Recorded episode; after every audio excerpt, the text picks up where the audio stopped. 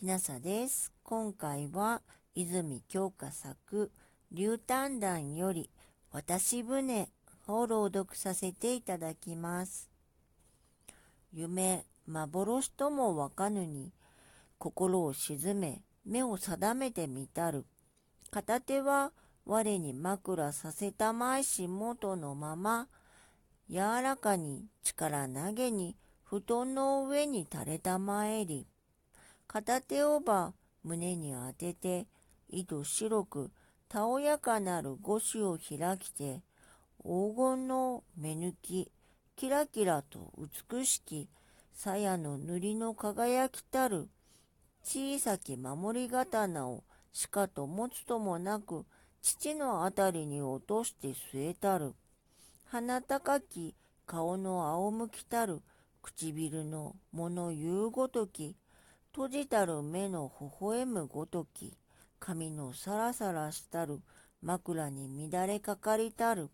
それもたがわぬに、胸に剣をさえ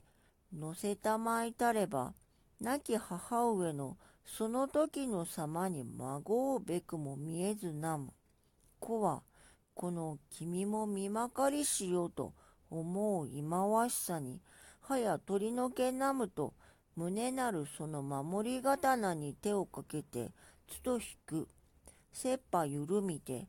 青き光眼を至るほどこそあれ。いかなる弾みにか、血潮さとほとばしりぬ。目もくれたり、したしたと流れにじむを、花屋と両の拳もてしかと押さえたれど、とどまらで、たふたふと音するばかりぞ。倫理として流れたる。地潮のくれない絹を染めつ、美しき人は石として石像のごとく静かなる水落ちの下よりして、やがて半身を浸し尽くしぬ。抑えたる我が手には血の色つかぬに、灯火に透かす指の中の紅なるは、人の血の染みたる色にはあらず。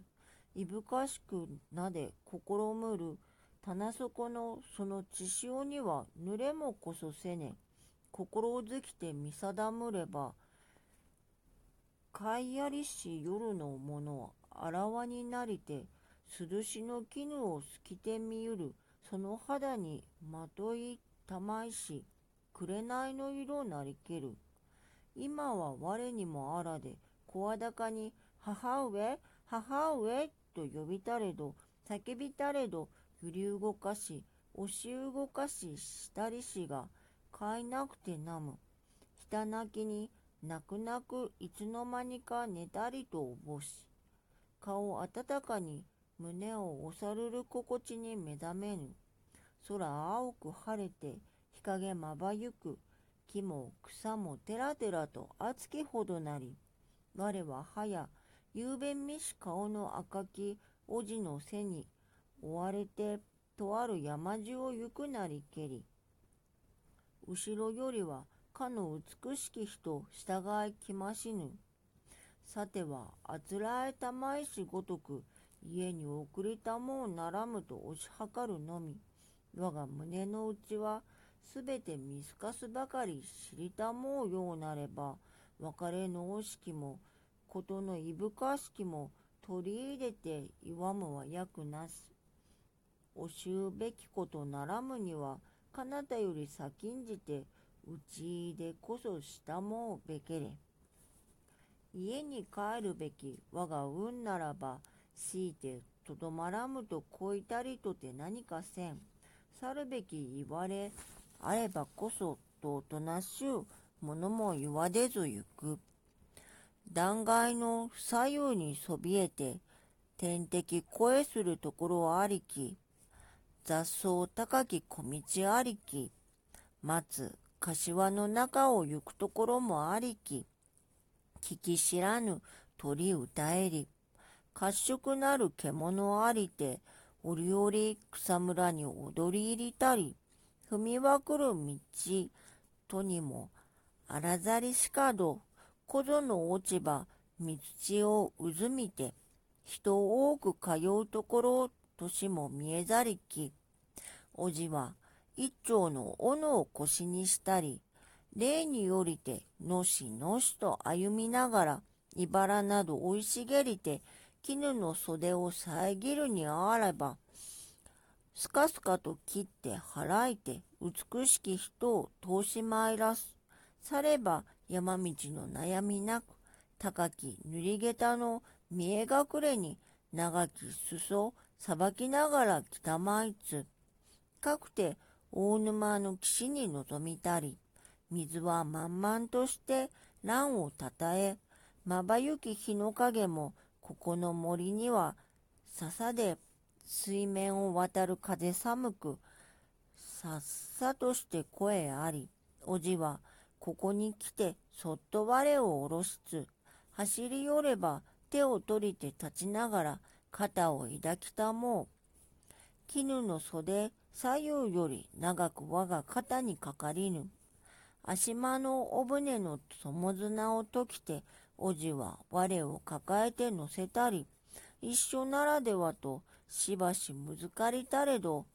めまいのすればとて乗りたまわず、さらばとのたもう端に竿を立てぬ。船はいでつ、わっと泣きて立ち上がりしが、よろめきて尻に倒れぶ。船というものには初めて乗りたり、水を切るごとにめくるめくや、後ろに板参りと思う人の大いなる輪に回りて、行く手なる右輪に板参き、いかにして私こしたまいつらむと思うとき、はやゆんでなる。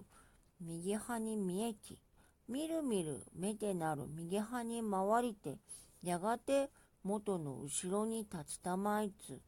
身の形したる大いなる沼は、右派の足と松の木と縦札とその傍らなる美しき人ともろともにゆるき輪を描いて回転し、はじめはおもむろに回りしが、後々急になり、速くなりつ、くるくるくるくると次第に細かく回る回る、我が顔と一尺ばかり隔てりなたる